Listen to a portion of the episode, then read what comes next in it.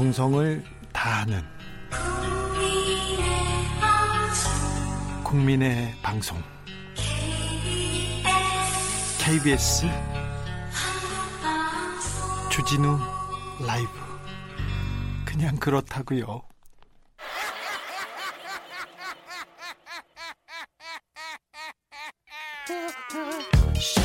발로 뛰는 기자 탐구하는 기자 세상의 질문을 마구 던지는 기자 기자가 본 오늘의 세상 기자들의 수다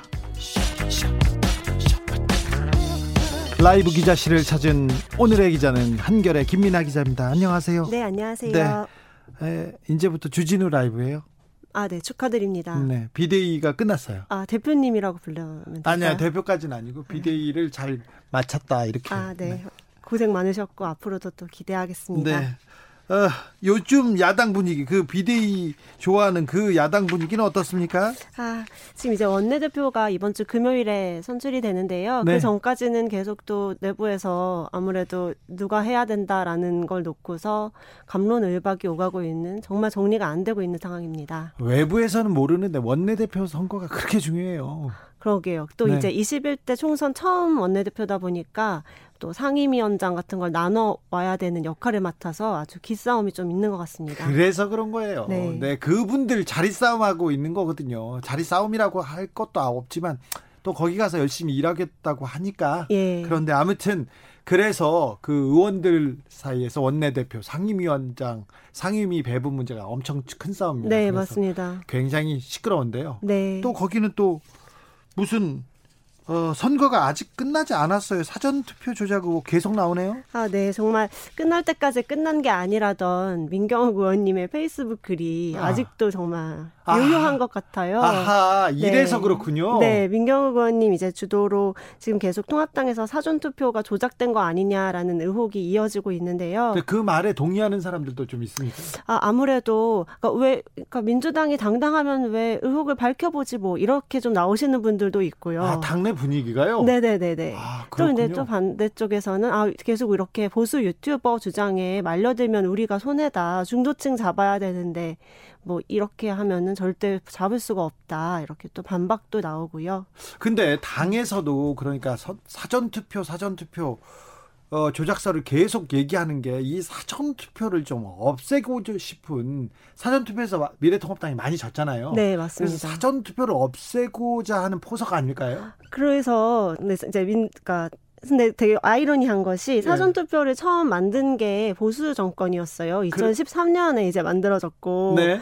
근데 이제 본인들이 하겠다고 해서 이렇게 만들어놨더니 네. 그 이후로는 사전투표가 도입된 이후로는 보수 정당이 이긴 적이 없습니다. 그리고 사전투표를 하면 젊은 음. 친구들이 네. 어, 타지에 나가 있는 젊은이들이 음. 그 선거구로 가서 투표를 하는 게 아니라 어디든 주변에 있는 행정관서에 가서 투표하면 되잖아요. 네, 너무 편리하죠. 그래서 젊은이들 투표율이 올랐거든요. 맞습니다. 이제 그거를 생각을 못 했었는지 2013년도 당시에는 아, 사전 네. 투표를 도입해야 된다. 그리고 또 이틀이나 이제 하고 있잖아요. 네. 우리가. 그래서 당 내부에서는 아, 우리가 그때 괜히 그런 거 아닌가? 하루만 사전 투표율로 지정할 걸 그랬어. 이런 좀 목소리도 나오더라고요. 내부에서요? 네. 아, 그렇군요. 네, 어쩔 수 없죠. 이제 도입이 됐으니까. 네. 네. 아, 그런 근데 야, 이 사전투표 부정선거 이런 거 이런 거는 빨리 끝내고 우리는 미래로 나아가자 당 얘기하자 이런 사람들은 별로 없습니다. 그러니까 사실 좀 젊은 그러니까 의원들 중에서도 젊은 분들은 또 수도권 분들은 이렇게 말려들면 안 된다라는 얘기가 많이 나오곤 있고요. 또 오늘 홍준표 대표님이 또 한번 쓴소리를 네. 하셨는데 뭐 자유당 시절도 아닌데 어떻게 통째로 조작 투표를 하겠느냐 정신 차리자 이런 취지의 발언을 또 하셨습니다. 그래도 민경욱 의원은 끝난 게 아니다. 끝날 아, 때까지 그렇게 그렇게 예. 얘기하고 있습니까? 예, 지금 이제 그 법원에다가 투표함 증거 보전 신청을 해놓은 상태고요. 예. 또 그게 받아들여져서 투표, 투표함은 이제 보관을 하게 돼 있는 상황입니다. 이제 네. 그 다음에 이제 민경욱 의원님이 선거 무효 소송을 내게 될 것 같은데요. 네. 그러면 이제 수개표 작업에 다시 돌아가게 되겠죠. 알겠습니다. 민경욱 의원의 행보 지켜보겠습니다. 네, 네. 저도 지켜보겠습니다. 네. 통합당의 원내대표 선거 대진표가 지금 완성돼 가고 있죠? 네, 지금 4파전이 될 것 같은데요. 어, 오늘까지는 김태흠, 이명수 그리고 어, 주호영 의원님이 이미 그러니까 출마하겠다고 선언을 하셨고 내일 권영세 의원님이 출마하겠다고 예, 계획을 네. 밝히셨습니다. 어, 초선들의 반응은 좀 어떻습니까? 아, 초선들의 표심이 이번에 되게 중요할 것 같아요. 40분 정도 되는데요. 어, 초선분들이 우리 당 되게 앞으로 이렇게 과거 얘기만 하지 말고 미래를 얘기해야 된다라는 취지로 그 금요일 당일에 우리 좀 끝장 토론을 한 뒤에 투표에 들어가자 이렇게 입장을 낸 상태입니다. 오호, 그래요? 네. 그러면 구애가 만만치 않겠네요. 어, 그러니까요. 근데 민주당도 좀 초선 분들 많으셔가지고요. 초선을 향한 구애가 양쪽 당 다 되게 많은 것 같아요. 오늘 네. 휴일인데도 막 전화 돌리고 또 막 지역구 찾아가셔가지고 한 표 부탁한다고 얘기하시고 이런 모습들을 저희가 볼 수 있었습니다. 양당 원내대표 후보자들이 다 초선은 먼저다, 초선이 먼저다 이런 그러시겠죠. 얘기를 하고 있더라고요. 예. 이 내용은 음. 어, 잠시 후에 정치 라떼 코너에서 다시 다루겠습니다. 그러니 아, 주목해 주시고요.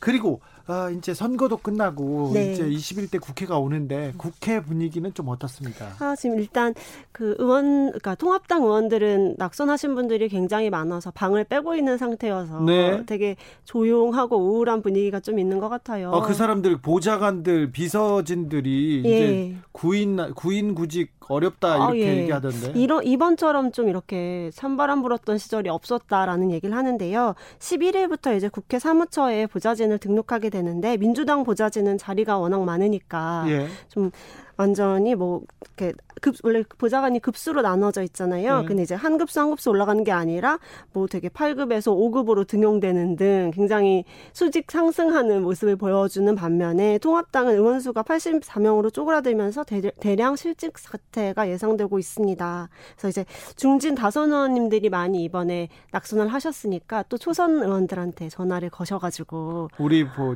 네. 예 우리 보좌관 좀 받아주겠나 이런 전화를 좀 돌리신다고 해요. 그래서 뭐 의원님은 전화 너무 많이 와서 꺼놔야 되겠다 이런 말씀하시더라고요. 그러네요. 네. 어떤 의원이에요? 어 서, 수도권에 있는 네. 초선 여성 의원님 여기까지 말씀드리겠습니다. 김은혜. 아 어, 배, 연진 아, 네 그런. 그런 네. 것 같아요. 네, 알겠습니다. 마키님이 방 옮겨 하나요? 이렇게 얘기하는데 방을 옮겨 어, 지금 그 자기 자기 방이 음. 국회의원회관에 음. 자기 방이 그냥 마음에 든다면 그냥 있어도 되는데 네 맞습니다. 어 저기 다선 의원들은 위층 어, 높은 층수를 좋아해요. 맞습니다. 조망이 딱 좋은 곳을 딱 네. 먼저 찜을 하시는 것 그래서 같더라고요. 예, 중진 의원이 먼저 가고 다른 사람들이 가는데 어 15일까지 국회 사무처에서는 이사 가라고 했는데 음. 어 그 전에 지금부터 이사 처리해요 네. 국회에서는. 네. 근데 안 방을 안 빼고 있어서 월말 그러니까 국회 어, 개원 직전에 이사가 마무리되지 않을까 생각합니다. 어떤 분은 낙선 의원들이 회기가 열렸는데도 회기가 끝났는데 안, 이사를 안 가가지고 아, 그럼 어떻게 해야 되나요? 그냥 버티고 있는 거예요. 나 네. 사무실 쓰는 건데 그렇게 네. 하고 나가라고도 못 하고 그러는데 네, 방이 좋긴 좋은가 봅니다. 네, 음. 지금 국회 국회의원 방이 좋은가 봐요. 네. 민인정님이 실직도 겪어봐야 민심을 알겠죠. 그러면 어, 그러면 네. 갔다 오고 한번 떨어진 사람들이 그 다음번에 더 잘하는 경우가 네, 많죠. 맞습니다. 네, 원보 이동관님이 기자님 의원들 이름에 님자를 붙여야 합니까? 님자는 빼죠 이렇게 얘기하는데. 네. 어, 그럴까요? 그럴까요? 네. 근데 이제 잘 듣겠습니다. 근데 그 앞에서는 그냥 존칭으로 이렇게 얘기하는데 어, 의원 이렇게 말하는 게 맞는 것도 같아요. 여의도에 네. 다른 분위기 있습니까?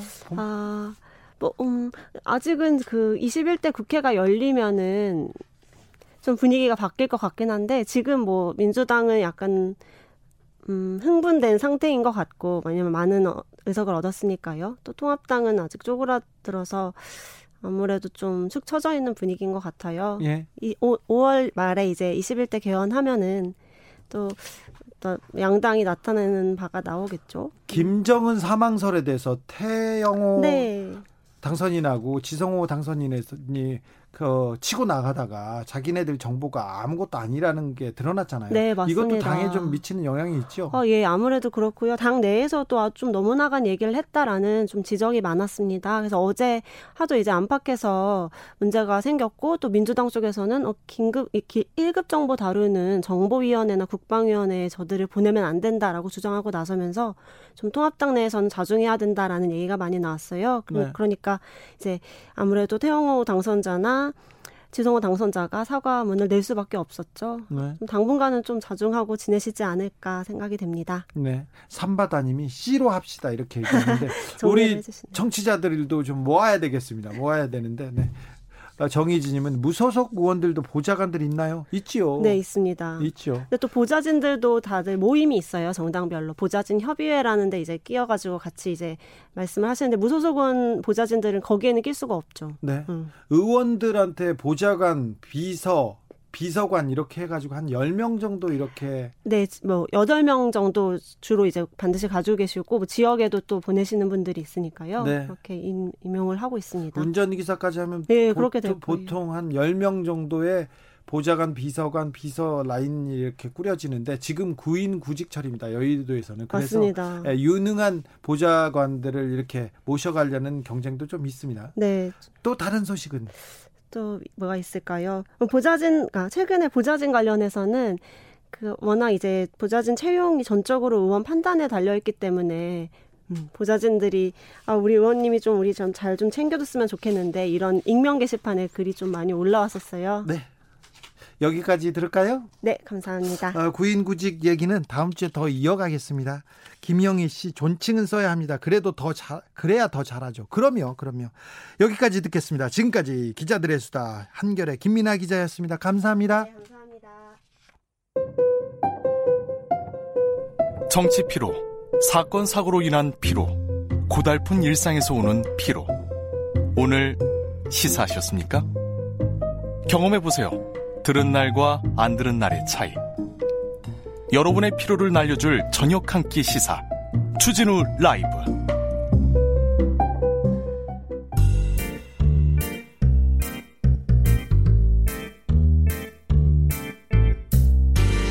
요즘 정치 이건 아니야.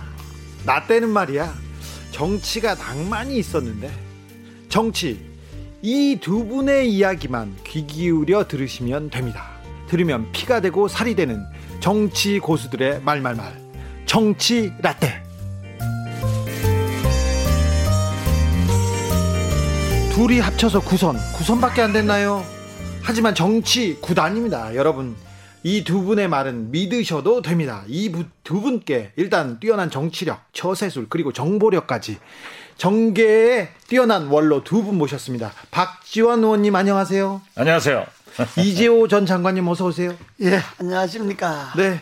저도 전 장관 했는데. 그렇죠. 장관도 하셨고. 그런데 저는 박지원 장관, 박지원 수석, 그게 아니고 박지원 대표님이라고 불러요, 항상. 원내대표를 몇 번 하셨죠? 세 번 했죠. 세 번 했죠. 우리 이재호 대표. 대표도 두 번 하셨잖아요. 두 그렇죠.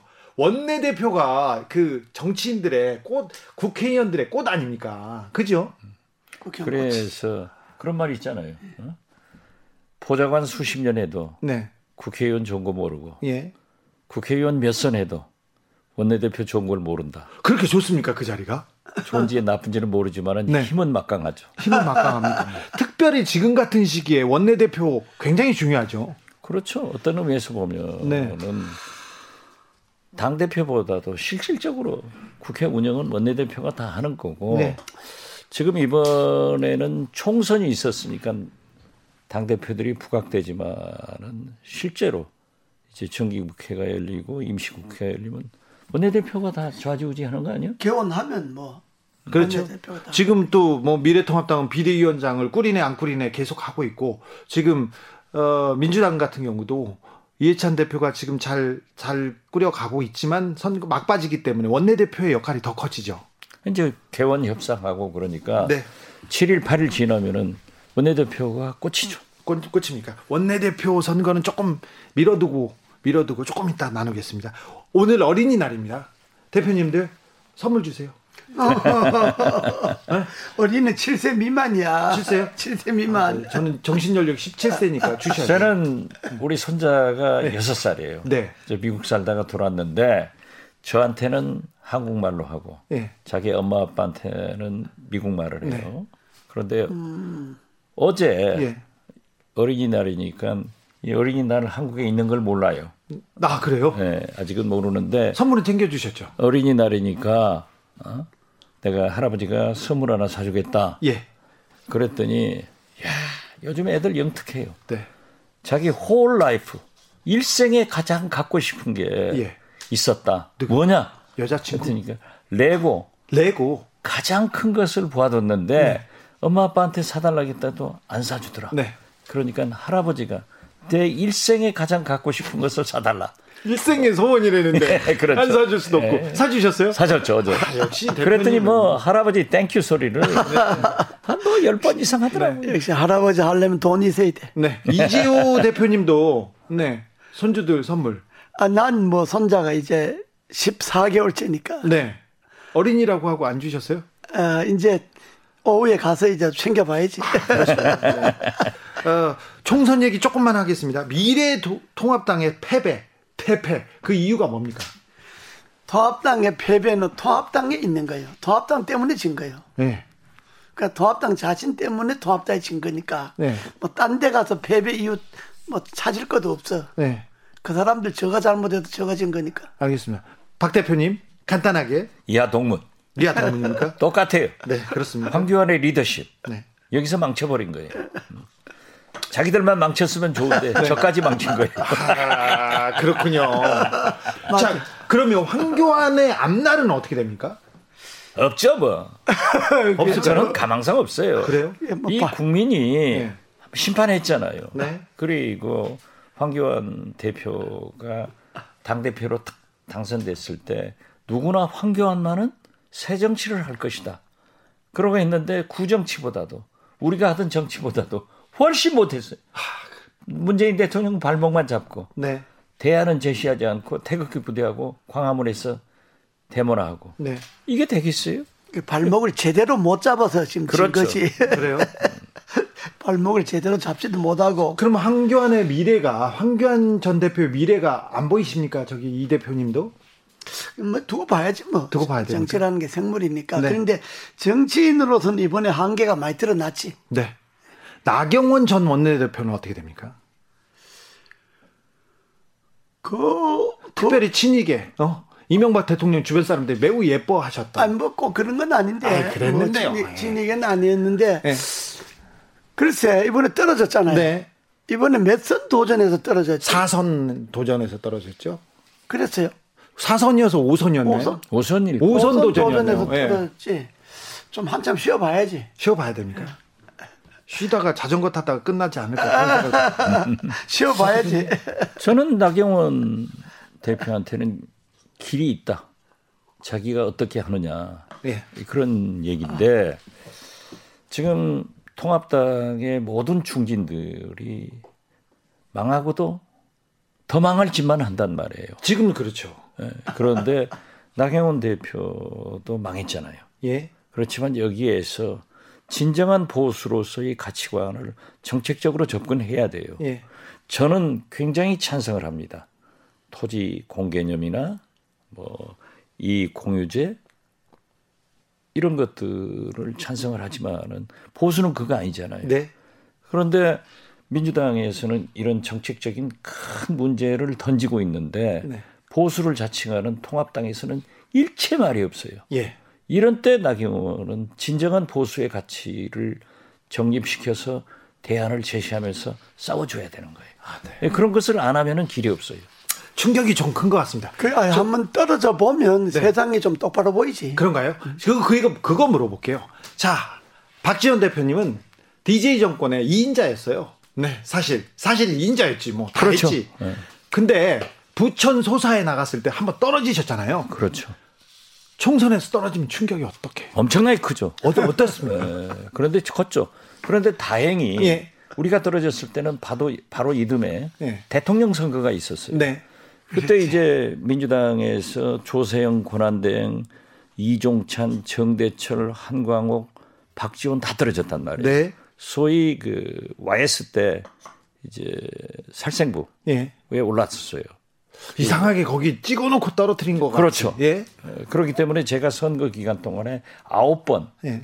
흑색 선전 삐라가 부러졌는데 예. 뭐 우리는 그거 접으러 다니다가 정신 없었죠. 그때는 밤마다 저기 뭐 안기부나 이상한 사람들이 삐라 삐그 벽보 붙이고 뿌리고 다니고 막 그랬잖아요. 그런데 희한한 것은 네. 2000년 6.15 남북 정상회담 때 평양 갔더니 네. 그 삐라 내용을 나한테 얘기하더라고요. 아, 그래요? 그게 사실이지 하고 임동우 음. 어?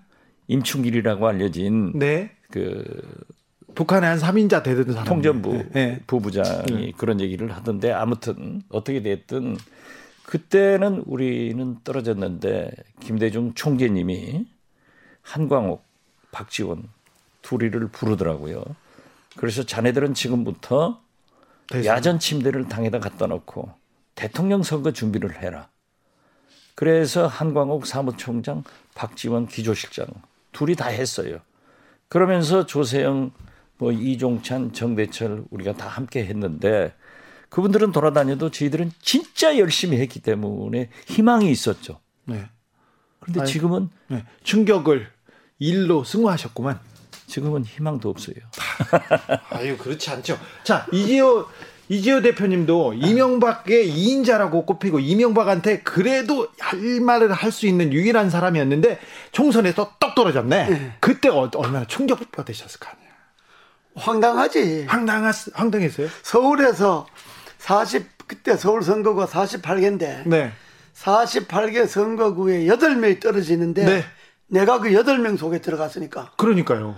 그래 거꾸로 말하면 40명이 당선되는데 40명 속에 못 들어갔으니까. 네. 얼마나 황당하겠어. 집에서 혼자서 분하고 막 그러던가요? 처음에는 분, 안 분하다 그러면 그 사람이 아니지. 네. 내가 떨어질 이유가 없잖아요. 네. 하등이 떨어질 이유가 없는데 그 뭐 실세라는 거, 뭐 이인자라는 거 이런 것 때문에 내 선거구가 전국 선거구가 됐으니까 네. 이제 떨어뜨릴 사람들 다 와 모였으니까. 그렇죠. 네. 뭐 넘어가겠습니다. 아, 그래도 그때 이재호 장관은 힘이 셌어요. 아유 셌죠. 지금 이제 뭐 지나간 얘기니까 네. 하나 말하자면은 우리 민주당에서 백이선, 네. 이쪽 당에서 서청원, 네. 둘이 다 이제 감옥에 있었단 말이에요. 네. 그래서 나는 거기를 풀어낼 이제 원내대표로서 의무가 있으니까 네. 당시 특임 장관이 주호영 의원이에요. 네. 음.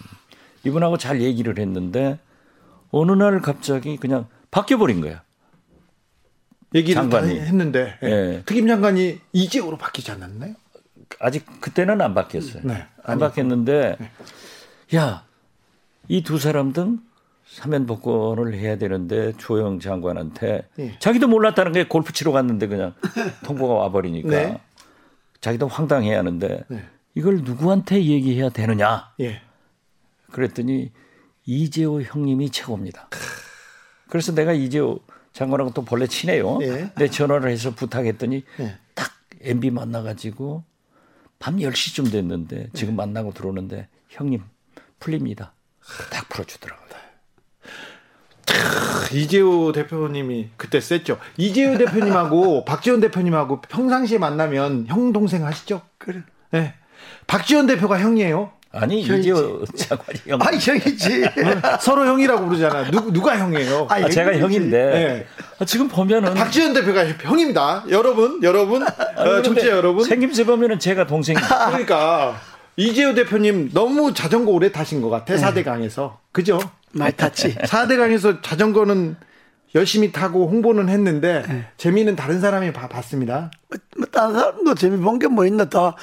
그 4대강에 자전거 타는 사람들 다 재미 봤지 뭐. 아, 그거 말고 그 사람 자전거 타는 사람 몇 사람 말고 국민들은 다 울잖아요. 아, 4대강에 국민... 돈이 많이 들어가 가지고. 아이고, 그 돈 들어간 것도 뺐지. 아이고, 못 뺐어요. 4대강은 잘못됐잖아요. 아주 잘했지.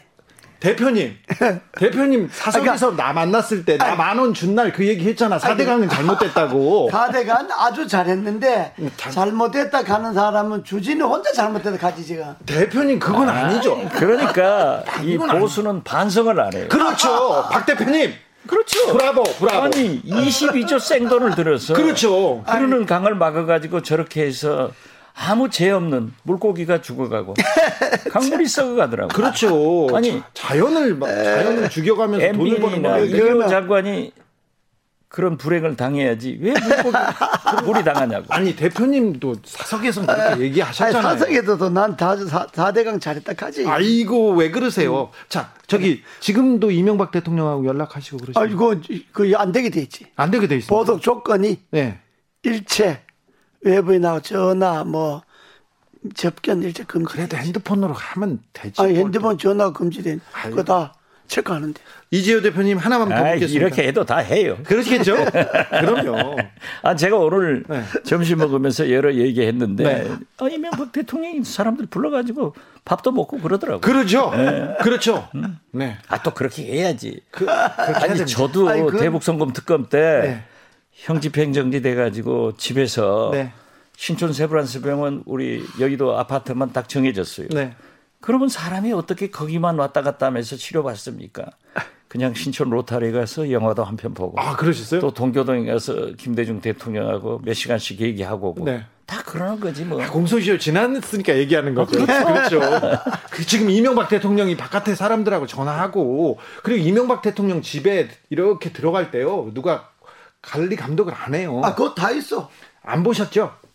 아, 난 뭐 요즘 못 가봤는데. 아니, 아, 가, 가보셨잖아요. 아니, 뭐좀못 가, 그 보석 나오면 못 가봤는데. 아니, 이제 우리 이재호 장관이 이런 게 참 훌륭한 거예요.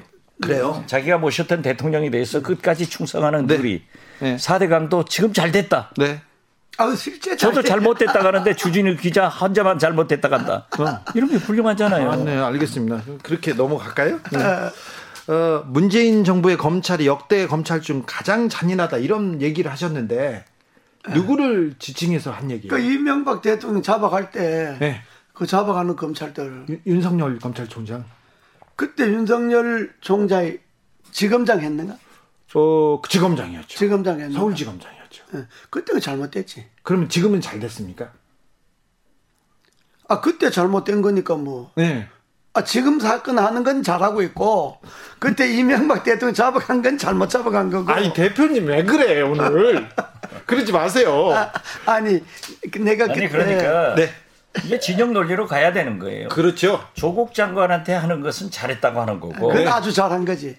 이명박 대통령을 구속시킨 것은 잘못했다. 네. 이렇게밖에 할 수 없잖아요. 그, 이재호 대표님 그렇게 얘기하면 좀 약간 좀 걸리잖아요 마음에. 아니 뭐 마음에 걸리 걸리는 건 없는데. 네. 그러니까 이명박 대통령 잡아간 게. 네.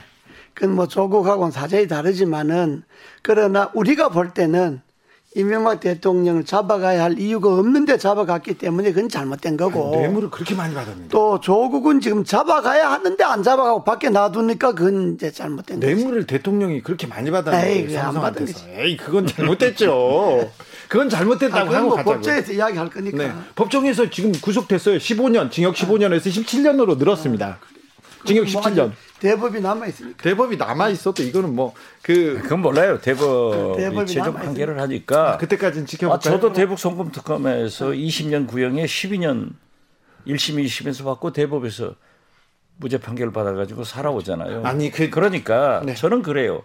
검찰 얘기를 검찰은 철저히 수사해서 기소할 건 기소하고 그리고 기소됐으면 재판부의 판결을 기다려봐야지 자꾸 왈가왈부하면 안 된다. 저는 그렇게 생각해요. 대법을 지켜봐야 되는데 음. 그걸 안 지켜보고 이야기하면 그 주기자 이상한 사람 되는 거예요. 내가 이상한 사람이에요. 어, 대한민국 법 체계를 무시한 사람 되니까. 제가 아무튼 제가 이명박 아, 대통령은 아, 그러니까 대법을 지켜보자 이 말이지. 네, 네. 감옥 가실 때까지 제가 끝까지 아. 잘 지켜보고 끝까지 외치겠습니다. 그거는 또 제 일이니까요. 아, 뭐 누가 본인이 감옥 갈 때까지? 아이고. 자 다음 문제로 넘어가겠습니다. 여야 대표 둘이 합해서 원내대표 다섯 번. 아, 정말 대단하시고요. 홍준표 대표도 이 얘기 하셨어요. 야당 원내대표는 이재호처럼 해야 된다. 이렇게 했습니다. 그땐 또, 어, 여당이 막 몰아칠 때도 박지원 대표한테는 또 가가지고 협상의 묘를 발휘하고. 그때는 그랬죠? 그렇죠. 네. 그 정치라는 게. 예. 내가, 내가 국회의원 이제 초선에 제야에 있다가 국회의원에 들어왔잖아요. 네. 96년에. 네. 15대 들어왔는데 내가 그 제야 있을 때부터 최영우 전 장관하고 친했어요. 네. 이제 당선되고 나니까 최영우 장관이 오라 그래서 이제 갔는데 첫 마디가 그예요. 내가 어, 동생인데 해줄 말이 하나 있는데 네. 국회의원은 여야가 있기 때문에 싸울 일도 많다. 네. 아, 많은데 정치적으로 정책적으로는 서로 다투고 싸울지 몰라도 인간적으로는 원수지지 마라. 네. 딱 그 이야기를 하더라고 준영장 내 보고. 네. 근데 그게 내가 그 이후에 내가 오선 하면서 내가 내 후배들인데 초선 들어오면 내가 들려준 이야기가 내가 그 이야기라. 정치적으로는 서로 싸우고 뭐 정책적으로는 뭐 서로 다투더라도 인간적으로 서로 어, 척가는 말 하지 말고 원수시는 일 하지 마라. 그 이야기를 해주는데 아주 그게 내가 국회의원 처음 되면서 들은 이야기라. 네. 아, 나는 그걸 형님하고 지내면서 뭐 당리 한 번도 같이 안 해봤지만은 그러나 인간적으로 뭐 정동생하고 지내고 서또 좋아하고 또 정치적으로도 뭐 맞는 건 맞다 그러고 그러지 이렇게 지내야지 요즘 정치인들은 안 그런 것 같아요. 그게 없어요. 우리는 엊그제도 같이 점심을 먹었어요. 음. 둘이요? 그런다고 예. 뭐, 또한 분이 있었는데 네, 네. 그런다고 우리가 이념적으로 맞느냐 가치관이 맞느냐 그건 아니에요. 네. 그러면서 공격은 하면서도 또 대화를 해요. 네. 그러니까 인간 관계가 살았는데 요즘은 조금 너무 살벌해진 것은 있어요. 좀 그런 것 같아요. 그래요. 좀 그런 것 같아요. 요즘 좀 요즘은 뭐 여야 그러면 뭐 만나지도 안 하려고 사적으로 만나지도 안 하려고 그러니까 의원들이 서로 교류가 별로 없는 것 같더라고요. 거의 없어요. 그래요? 음. 아왜 시대가 이렇게 정치는 어찌 됐건 간 문제를 풀고 어찌 됐건 간 앞으로 국민들을 데리고 이렇게 전진해야 될 거 아닙니까? 아, 같이. 그렇죠.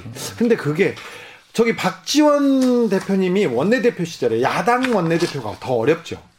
야당 원내대표인데 그때도 예. 뭐 이재호 저 특임장관 하셨고 김우성 원내대표하고 상대를 했는데 네. 요즘 김우성 대표가 저를 좀 많이 공격해요. 그래요? 사실 박근혜 탄핵에 네. 굉장한 공을 세워서 금메달 금메달은 김무성, 은메달은 박지원. 네. 이걸 몇 년간 해왔는데 네. 지난 총선 앞두고 박근혜 그게 살아나니까 자기 그런 적 없다라고 네. 하는데 그건 뭐 기자들이 제일 잘 알고 보도가 많이 됐잖아요. 네. 어떻게 됐든 김무성 대표가 여당 대표인데 국회 본청이 딱 들어서면은 오른쪽으로 가면은 여당 원내대표실, 네. 왼쪽으로 가면은 야당 원내대표실 네. 제 방에 있는 거예요. 네. 근데 김무성 대표는 거의 출근하면은 제 방으로 바로 와요. 네. 행님, 뭐가 잘못됐어? 왜 그래요? 하면 야 이거 이거 아니지 않냐 내가 이렇게 만들어낼게요 가서 다 해주더라고요 네. 그래서 여당 원내대표가 좀 양보를 해주고 네. 야당한테 명분을 줘야 돼요 네. 그 야당은 명분을 가지고 살고 네. 여당은 실리를 택해야 되거든요 야당은 명분을 가지고 그렇죠 여당은 실리를 가지고 여당이 명분과 실리를 다 갖고 네. 야당을 고사시키려고 하면은 정치가 안 되죠. 이런 것을 우리 때는 했어요. 예. 음. 이재호 장관 특임 장관 하면서요. 음? 김태호 현 당선인 총리가 내가 낙마를 시켰잖아요. 네. 어? 낙마를 시켰더니 저한테 오셨어. 어? 형님 누구를 총리로 추천하면 되겠습니까? 네. 제가 추천하신 분이 총리가 됐어요. 아 그래요? 예. 아, 총리뿐만 아니지 국방부 장관도 장관도 김진관 김진 김관진 김관진 장관 네. 응? 네. 뭐 심지어 해양 경찰청장까지도 네. 이런 것도 내가 추천하면 다 해줬어요. 여야가 그렇게 해야 되는 거예요. 네, 여야가 그렇게 하고 잘했는데 김관진 장관은 잘못 추천한 거 아닙니까? 아 그때는 어, 굉장히 잘했지. 높은 평가를 그때는 했죠. 그렇죠. 그때는 예. 그 같았어. 근데 그 나중에 맛이 갔지. 네. 후회는 잘하잖아요. 아, 잘했어. 박근혜 대통령 그막 막 막, 저기 이재호 대표님 왜 이 야당 미래통합당은 이 음. 탄핵 박근혜 탄핵의 강을 못 건너갑니까? 아, 건너갔잖아 이번 선거에서 완전 완전 박 탄핵 끝났잖아. 박살나서 이번 더 이상 탄핵 말할 게 없지 이제. 아니 그래도 모든 온 국민이 국민 90%가 촛불을 들고 박근혜를 하야하라 박근혜 탄핵하자고 해서 탄핵이 됐잖아요. 그렇잖아요. 근데 끝까지 왜 이렇게 탄핵 붙잡고 있어요. 아, 그 미련한 사람들이 치시고. 아, 그런가요? 그래서 이번에 국민들이 확실히 정리해버렸잖아. 정리해버렸습니까? 미래통합당은 5.18과 네. 박근혜 탄핵을 인정하고 강을 건넜어야 돼요. 그렇죠. 그런 의미에서 저는 김종인 이제 차기 비대위원장으로 거의 확정적인데 네. 그분이 5.18, 이 박근혜 이것도 얘기하면서 이명박 박근혜 대통령에 대해서 대국민 사과를 해야 된다. 예. 라고 하는데 그건 굉장히 잘한 생각이에요. 네. 그래서 지금 내일 모레 5.18 40주년이 되지만 네. 작년 39주년 때 내가 그 얘기 했어요.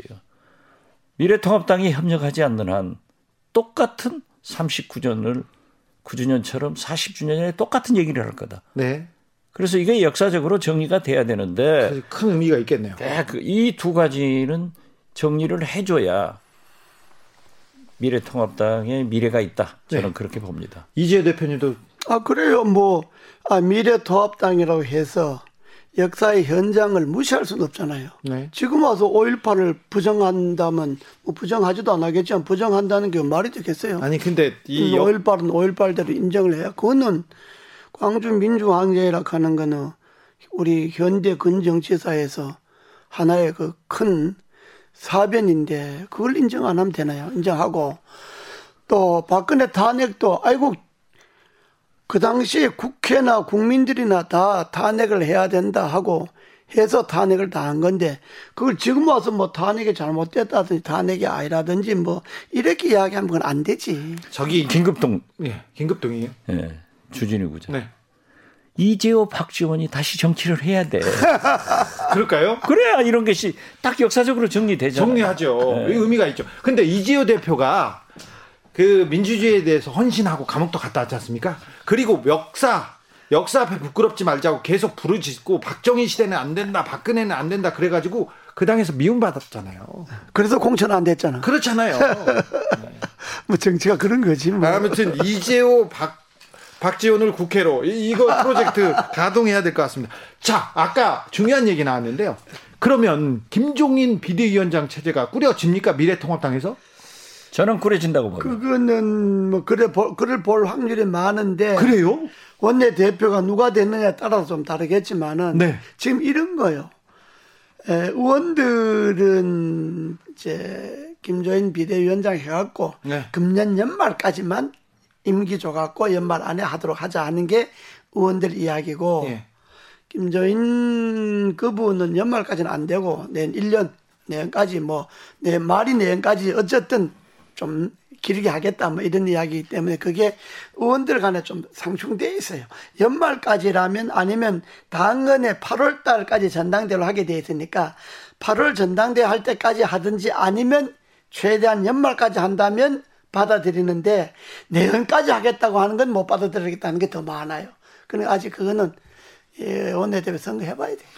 박지원 대표님 되는 겁니까 비대위원장이 그러면 미래통합당 소속이니까 예. 뭐 이죠. 그렇지. 한번 이야기 들었어. 정황할 수 있지만은 정치는 밖에서 보는 사람이 더 중요해요. 그래. 음. 네. 그런데 제가 볼 때는 미래통합당의 당을 이끌어갈 사람이 없는 거예요. 예. 그리고 이 김종인 전 대표가 시대 정신에 맞는 메시지를 던졌어요. 네. 첫째는 MB 박근혜에 대한 대국민 사과. 예. 이런 것도 문제가 있지만은 아, MB는 과거 뭐. MB가 사과할 게 없어. 왜 없어요? 과거에 대통령 후보로 나온 사람들은 시효가 끝났다. 네. 이제 40대 경제를 아는 사람을 후보로 내세워야 된다. 네. 이런 것은 공감하는 거예요. 네. 그런데 이제 내일 모레 8일 날 원내대표 경선이 있지만은 통합당의 4, 5선 중진들이 모여 가지고 다 논의를 한 걸 보면은 주호영 오선 의원이 음, 원내대표 출마했잖아요. 네. 예. 그렇기 때문에 저는 상당히 가능성이 있다. 그리고 주호영 의원이 능력도 있지만은 여러 가지로 좋으신 분이에요. 네, 네. 그래서 저는 이재호 비대위원장 체제로 간다. 네. 단 자기가 김종인. 아 김종인. 네. 예, 단 자기가 원하는 2년은 안 되고 한 1년 가는 것 아닌가. 저는 그렇게 이렇게. 봐서 네. 간다고 봐요. 아, 네. 그렇게 그려질 것 같습니다. 그렇게. 뭐 그렇게. 자 그러면 주호영 원내대표 김종인 비대위원장으로 미래통합당은 방향이 잡힐까요? 그럼 그건 좀 봐야죠. 봐야 되는데 주호영 그 의원이 이제 나선 사람 주에 에, 죄 다섯이니까. 예. 그런데 그 이제 오늘 또 어떤 일인, 어, 권영세 전 그 주중대사 네. 용산에 당선된 사람이 네. 원내대표로 나서고 거기에 조혜진 네.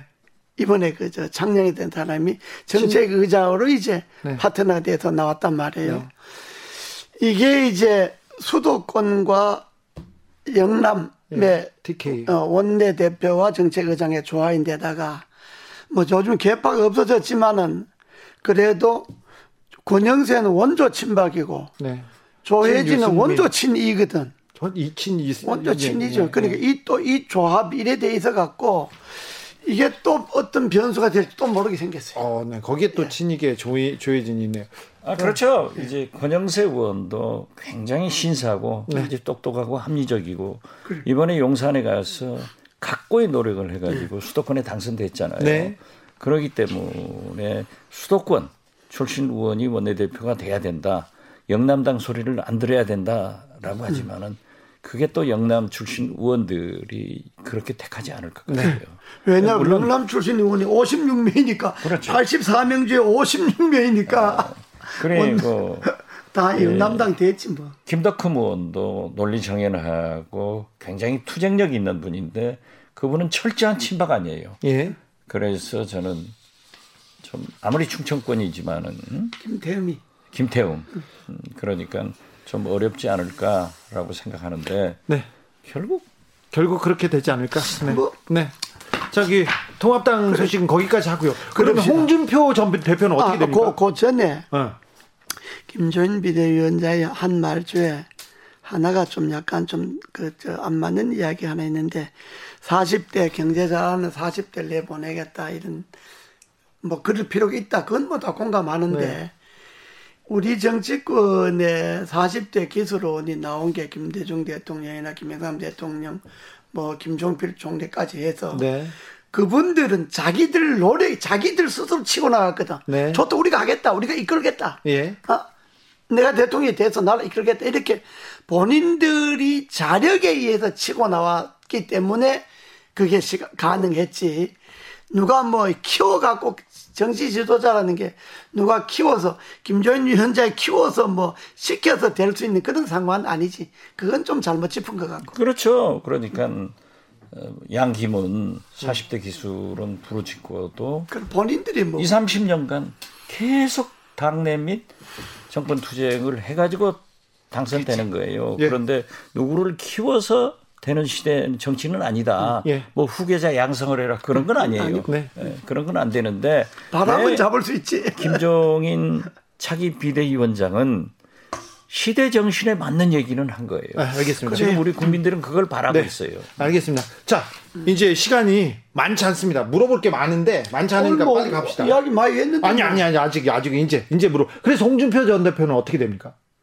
뭐 어떻게? 당에 들어옵니까 미래통합당? 아, 들어가지 당연히. 바로 들어옵니까? 올해 들어옵니까? 아니 그야 이제 새로 이제 원내 대표단이 구성돼 봐야지 하겠지만 그러나 그 사람들이 자기네들이 자발적으로 무소속으로 출마한 게 아니잖아요. 네. 공천에 안 줘서 무소속으로 한 거다. 공천 신청했다가 네. 안 돼서 그러기 때문에 금방 들어옵니까? 에, 당선돼서 안 받아들일 이유도 없고 당이 그걸 안 받아들이면 당이 이상한 당이 되지. 그렇습니까, 박 네. 대표님? 그렇죠. 그리고 저는 그렇게 생각해요. DJ는 네. 매 선거 때마다 개헌 저지선 100석만 주십시오. 예. 이걸 사정했지만은 100석이 안 됐어요. 87석 가지고도 대통령이 됐어요. 예. 그런데 어떻게 됐든 지금 현재 이 진보 세력 한국 저 민주당, 예. 정의당 등 하면은 190석이 돼요. 예, 예. 예, 그런데 상대적으로 이 미래통합당도 다 합치면은 거의 110석이 되는 100, 거예요. 110석 네. 110석이 되는데 다 합쳐야죠. 네. 그래서 총선은 분열을 의미하고 음. 대선은 통합이에요. 그래서 저는 홍준표 전 대표 같은 분은 능력도 탁월하고 네. 투쟁력도 강하기 때문에 저는 들어오리라고 봐요. 그래요. 들어가야 되고. 들어, 들어가야죠. 아, 들어올 거요? 20, 21대 국회에서 21대 국회에서 개헌이 이루어지리라고 보십니까? 개헌 해야지. 해야 되 개헌 해야 되는데 그래서 이루어질지 아니 아닐 우선 할 수 있는 가능성이 높은 게 다 해서 그쪽이 190석이니까. 예. 저 야당 야당 쪽에서 개헌론자들 10명만 데려오면 국회가 일단 통과하잖아요. 네. 김종인 비대위원장은 개헌을 하자는 주의자입니다. 아니 뭐 김조인뿐만 아니라 여러분들이 아 우리 우리가 국회에 있을 때 이미 개헌하자고 이야기해 놓은 거니까 이제 개헌을 해야 되는데 개헌의 내용 갖고 이제 좀 다투고 좀 그러겠지. 그러나 네. 잘하면 21대 국회에서는 개헌해야 안 되겠어요. 저도 이제 장관하고 똑같은 생각인데 네. 사실 코로나 바이러스 가지고 우리나라가 세계 초인류 국가를 만들 걸 누가 알았겠어요. 예, 예. 그래서 문재인 대통령은 흔히 잘 되는 사람을 운칠 기삼하다고 그러는데 저는 문재인 대통령은 운구 기구 운도 좋고 기도 센 거예요. 네네네. 네, 네. 그래서 2년 전 지방선거 때는 북미 정상회담 도구로 완전히 장악을 했고 네. 이번에는 코로나로 우리가 5천 년 우리 한반도 역사에 세계 초인류 국가가 된 것은 이번이 처음이에요. 네. 그러니까 우선순위를 가장 당면한 코로나 경제 위기를 극복하겠다. 그러니까 여기에 총 집중을 하자라고 우선순위를 정한 것은 아주 잘하셨는데 예. 저는 필연적으로 개헌은 문재인 대통령의 촛불 혁명의 완수를 위해서도 개헌할 것이다. 네. 그렇기 때문에 개헌을요 190석 가지고 뭐 180석 가지고 일방적으로는 안 돼요. 미래통합당에도 개헌론자들이 있고 거기에서 정치적으로 협치를 해서 잘 합의해가지고 개헌은 해야 된다. 네. 그리고 할 것이다 저는 그렇게 봅니다. 21대 개헌 못하면 이 21대가 지금 그 여야 조건을 봐서 개헌하기 딱 좋은 조건이요. 네. 딱 좋은 조건. 아, 네. 그러니까 개헌은 이제 내용을 잘 다듬어서 해야지. 예, 예. 코로나에 대한 정부의 대응 잘하고 있죠. 최고로죠. 문제 음, 초기에는 잘못했는데 네. 처음에는 이제 엉망진창을 했지. 근데 처음에도 잘했지. 통합당이 아. 이렇게 얘기를 하니까 선거에 망하는 거예요. 아, 니 잘한 건 잘했다고 해야죠. 아, 잘했는데 아니 초기에는 진즉 빗장을 닫았으면 네. 이런 거요. 정부가 한 게 대문 열어놓고 대문 열어놓고 쪽문 닫은 꼴된 거요. 어? 처음에 그랬습니까? 처음에 초기에 그러니까 네. 잘한 거는 네. 진짜 의료진이 잘했고 네. 국민들이 네. 정부 말을 잘 들어줬고 또 질병본부라든지 정부가 조절을 잘했고 하는 거는 맞는데 네. 처음에 헛발질만 안 했으면 지금 확진자와 사망자가 더 줄어들 수도 있어요. 네. 물론 저도 네. 음.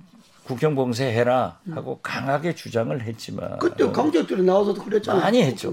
그렇지만은 결과론적으로 보면은 아까도 말씀드렸지만은 우리나라가 세계 초인류 국가로 존경받는 음. 것은 이번이 처음이에요. 네, 네. 그렇기 때문에 잘한 맞아요. 거예요. 네. 그러니까 정부가 잘한 게 아니라 의료진들이 잘했지. 알았어요. 아, 정부도 좀 잘했다면. 아, 정부 잘했어. 그래. 네. 조절을 잘했지. 네. 그건요.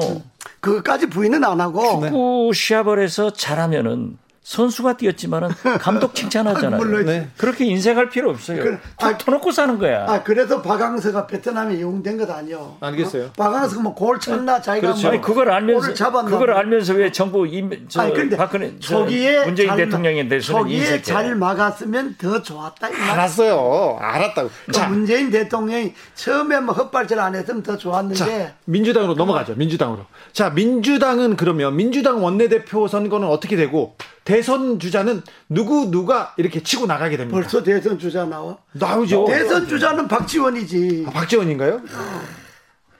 이런 천기 누설을 할 수. 그러니까 미래통합당은 이재호고요. 난 뭐 안 한다 그랬으니까. 안 한다고요? 아, 지난 대선에 나오신 분 아니세요? 어, 나, 와도 떨어져 봤지. 0.1%인가요?